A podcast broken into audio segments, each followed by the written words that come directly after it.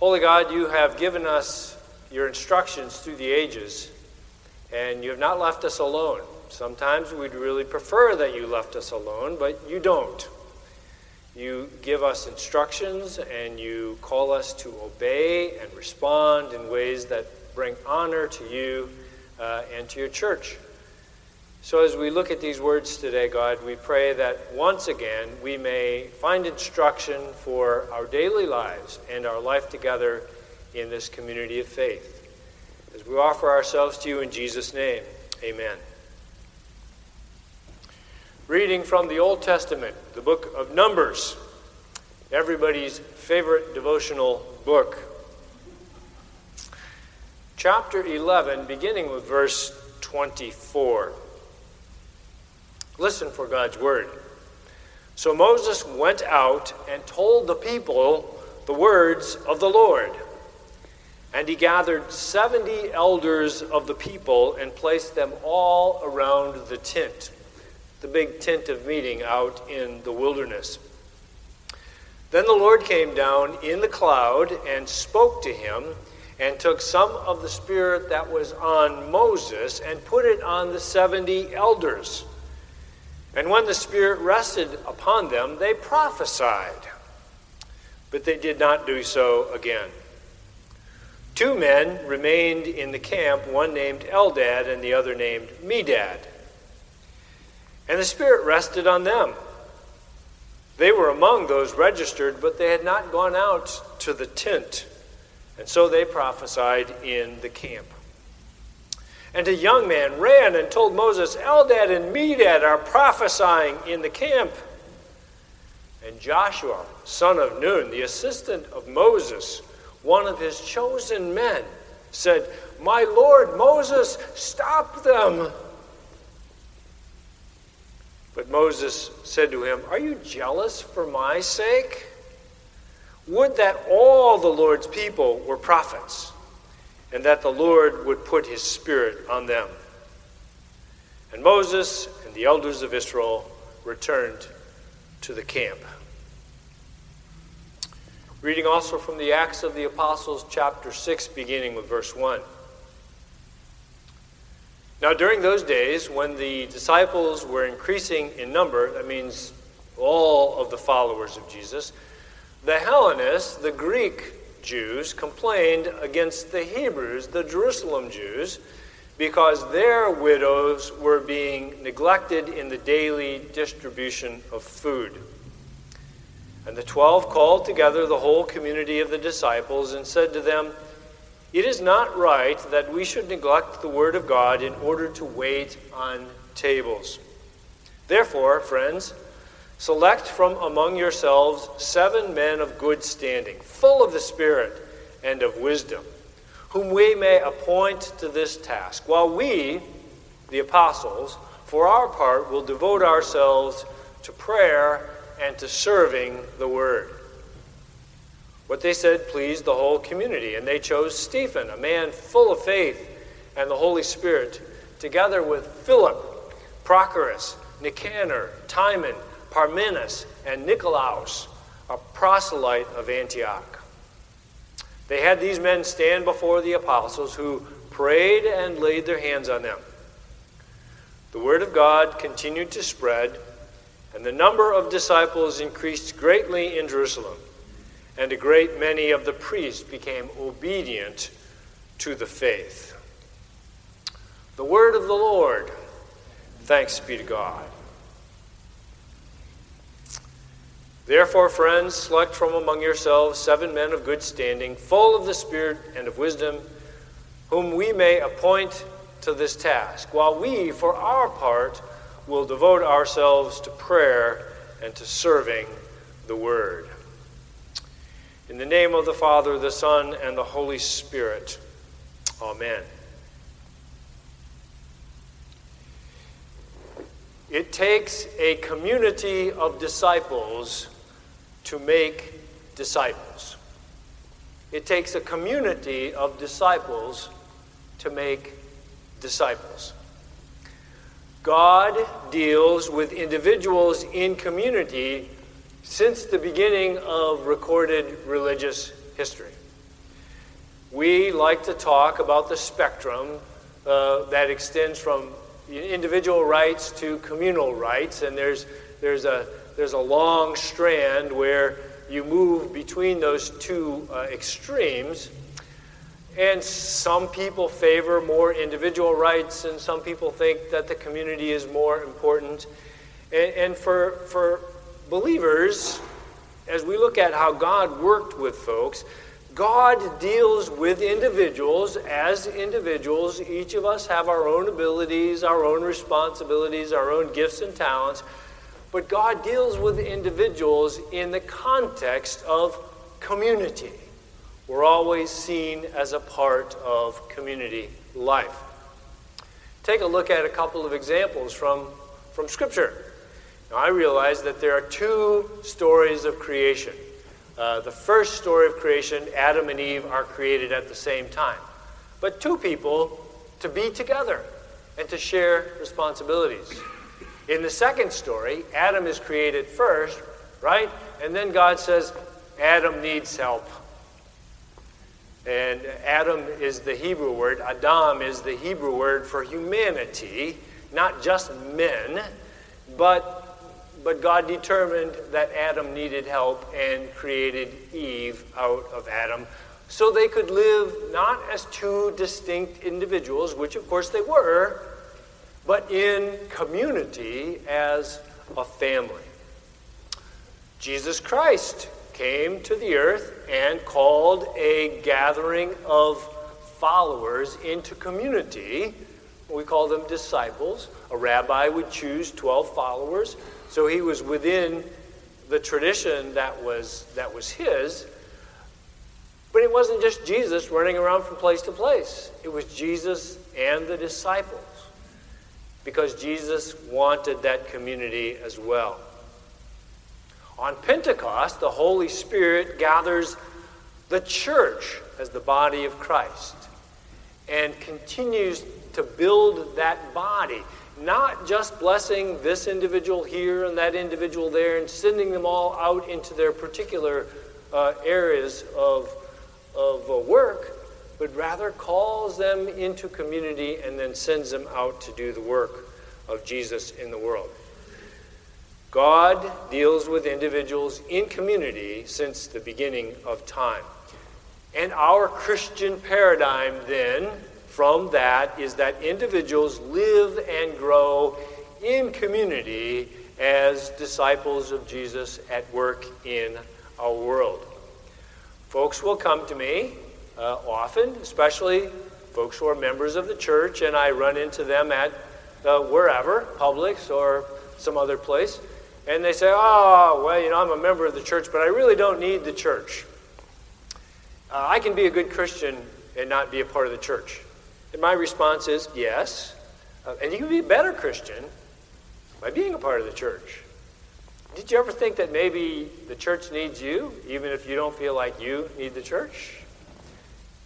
If we ask the Holy Spirit to bless us long enough with wisdom, we will seek the fullness of Christ and find a community where we can share our life of faith.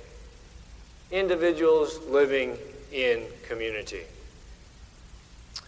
Human communities require dedicated leaders. We're not just a bunch of folks who wander off every which way on our own. Now, sometimes it seems like that. Maybe sometimes even it is true. But, but mostly, communities need to have leaders. And that is certainly true for Presbyterian churches we particularly pride ourselves on the high percentage of members who also serve in a leadership capacity in one way or another.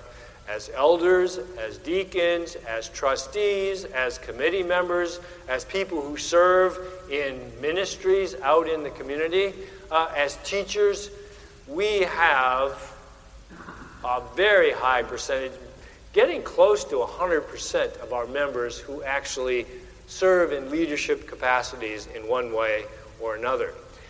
That's because that's what we think the Bible tells us we need to do and what our tradition has established is our way of practicing. So we have a model of leadership in the Presbyterian Church that we believe comes from the Bible. Now, it's not the only model that, you, that churches have, but, but it's a good one. And it's who we are, and it's what we believe, and it's how we operate. And here's the key principle of Presbyterian church churches and leadership. Presbyteroi in the Presbyterian church prayerfully oversee the ministry of the church with the guidance of the Bible and the inspiration of the Holy Spirit. Presbyteroi. Now that's a Greek word, but you can probably figure that out pretty quickly, right? That's where we get the word Presbyterian from. And what does presbyteroi mean? It means elders. Elders. Elders are the folks who lead Presbyterian churches. Pastors are elders. And we serve with other elders on the body called the session. And the session is the body that oversees, shepherds, rules, runs the church. Now, presbyteroi, or elders in this sense, aren't just, just any old bodies. They're quite special because we believe that they stand in succession of the 12 apostles who followed Jesus. Uh, you could probably make an argument that there are breaks in that succession somewhere along the way, and there probably are. But from a theological perspective, we believe that our elders today stand in the line of leaders in the church that go all the way back to the apostles of Jesus. Pretty, pretty good company, if I must say so myself. And the responsibility of the elders, ruling elders and teaching elders alike, are to make sure that the church keeps going and it stays on task and is moving in the direction that brings honor to God. So, if we make the argument that the apostles were the first presbyteroi, which I think this passage from Acts can make a pretty good case for that. Now, there, there are other churches who believe no, no, that they weren't presbyteroi, they were episkopoi, which is the word for bishops. Uh, I'm fine with that. If, if, you, if you want to think that the 12 are the first bishops, that works too. But we have chosen to see them as elders in our tradition. And just like the apostles cried out for help, just like Moses cried out for help uh, when he realized that he couldn't do it all by himself, uh, the, the elders cried out for help. And that's what Acts chapter 6 is all about. The church had been growing quite rapidly, and, and many people were coming to be a part of the fellowship. And what happened in the early church was you kind of gave up your other life. A lot of times you sold all of your goods, and, and you relied on the community of the church to take care of you. Sometimes your families kicked you out. The church was your family. And the church had a feeding program, communal meals, where they celebrated the Lord's Supper together. But it wasn't just a little bit of bread and a little sip of juice, it was your meal. So, in this early community, it had been growing so rapidly. Now they were having uh, discussions, intense discussions, arguments, unhappiness.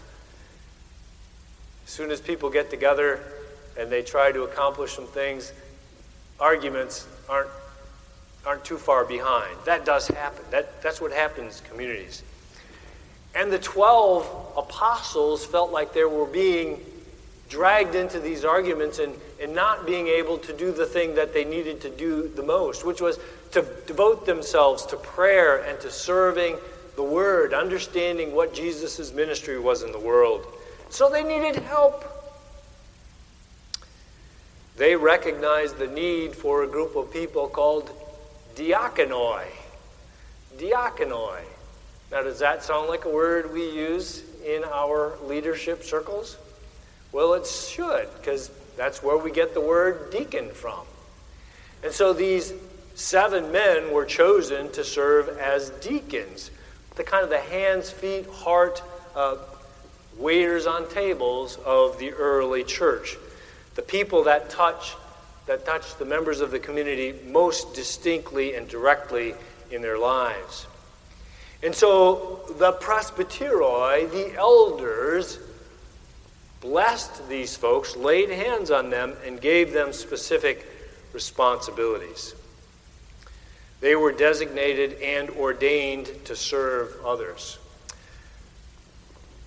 When I decided that I was going to change my focus this morning, I'd sent out an email uh, in, uh, to the staff, and uh, well, I don't know how it actually got around. I just sent it, and, and uh, Pastor Carol DeGusto sent me uh, an email back and said that she thought it was important for me to know that this very summer, just passed, there were 290 contacts made by the deacons of this church. People bringing flowers, people visiting in hospitals, people bringing meals. 290 contacts that were made, pastoral contacts, this church reaching out to members and to the community because of the work of the diaconoi, the deacons of this church. What a wonderful thing. Thank you, Carol, for giving that little bit of information that I could load into my message for today. Together, together, elders and deacons, presbyteroi and diaconoi, fulfill Christ's ministry in the church and in the world. That's how we do the work that God has given us to do. And Acts chapter 6, not the only place, but it gives us the biblical support for our system of leadership. Now, I know a lot of you know all of this stuff already, but I like to state the obvious because some people don't know it, and because it says something about we do the things we do the way we do for what I think are really solid and biblical reasons. Other traditions have other systems, they have bishops, they have whatever they have, and there's nothing wrong with those other systems. Uh, the, the churches that are built solely around the leadership of the pastor as kind of the key figure, always worry about them because leadership should be shared in the church and not just all stored up in one person. I'm a Presbyterian by choice for that reason. I don't want all that responsibility. And the other thing about it is, you don't want me to have all that responsibility in the life of the church.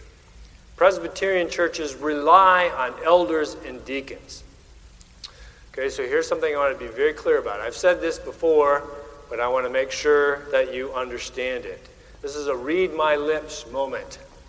Now, you can't read my lips because I can't say, well, I can't say this. Pastors do not run Presbyterian churches. Pastors do not run Presbyterian churches. And actually, that should cause you to rejoice. It causes me to rejoice. Elders, teaching elders, ruling elders together, are folks who oversee and supervise and shepherd the ministry of the church. Staff, we have specific responsibilities that we carry out in a way that makes the elders happy, we hope. But we have specific responsibilities, but it's the it's the elder's responsibility to make sure that we're all functioning in the right way. And deacons are servants who share in the hands on ministry of the church. These are what we call officers, members of the community of faith, the church of Jesus Christ, called, elected, and ordained by the congregation, and empowered by the Holy Spirit to carry on the work of Jesus Christ in our world. So, what's so timely about that? I was not aware of the fact that this little uh, insert was going to be added to our worship for today. I found out after I decided to change my message for this Sunday. It's a ballot for officer nomination. Um, elders, deacons, and trustees. We also have trustees here. They serve a little bit of a different function, uh, more of a, a, secular function. That's not a negative word, uh, but it's not the same as our elders and deacons. But we are in the process of trying to figure out who is going to lead this congregation for the next three years, along with the pastors and along with the staff. And so it became timely to say, just to remind you again, this is how we do business in this church. Uh, it's, like I say, not the only way to do business in a church, but it's the way that we do business. The nominating committee, not the pastor nominating committee, they've got a different job to do. Uh, but the nominating committee will be looking at your suggestions who might serve for the next three years in these positions. And so, I think it's important for us to remember why we do what we do the way we do it and how so incredibly important those positions are. So, not only to get you to think about praying for the nominating committee, to pray about yourself. Who, who might be nominated? Maybe this is the time for you to step up again to serve in one of these capacities. The next three years at Riverside Presbyterian Church are going to be exciting and crucial as new leadership comes in and looks at who we are and where we need to go. One of the things I remind nominating committees that there are uh, two things actually that they're not allowed to say. They're not allowed to say that it's easy. Being an elder deacon trustee is not easy. And they're not allowed to say it doesn't take much time. Oh, you, you can be an elder. It's easy. It doesn't take much time. You just lied twice. It's not easy, and it takes time. And it's challenging and rewarding. You, the elders, and to a certain extent the deacons, but the elders in particular, get to be a part of the apostolic succession of the Church of Jesus Christ that goes all the way back to that beginning uh, in Jesus' day. Not to mention, you get to be a part of the developing future of Riverside Presbyterian Church. Sometimes, sometimes what happens during interim periods is that people kind of step back and they lay back and they ease up and they say, Yeah, I'm just going to take a little break and I'm going to see what happens. Um, I can't force you not to do that, and it does happen, but I want to encourage you not to drop back, but rather to step up and not wait to see what happens, but to make it happen. Because elders in particular, but deacons as well, are folks who are the ones who make church life happen along with the staff. So don't drop back. Take a look at your own life, take a look at the responsibilities, take a look at the folks around you, and take a look at yourself and see whether this might be the time where God is calling you to continue this great work, the community of the church of Jesus Christ. Thanks be to God for this teaching from His holy word. Amen.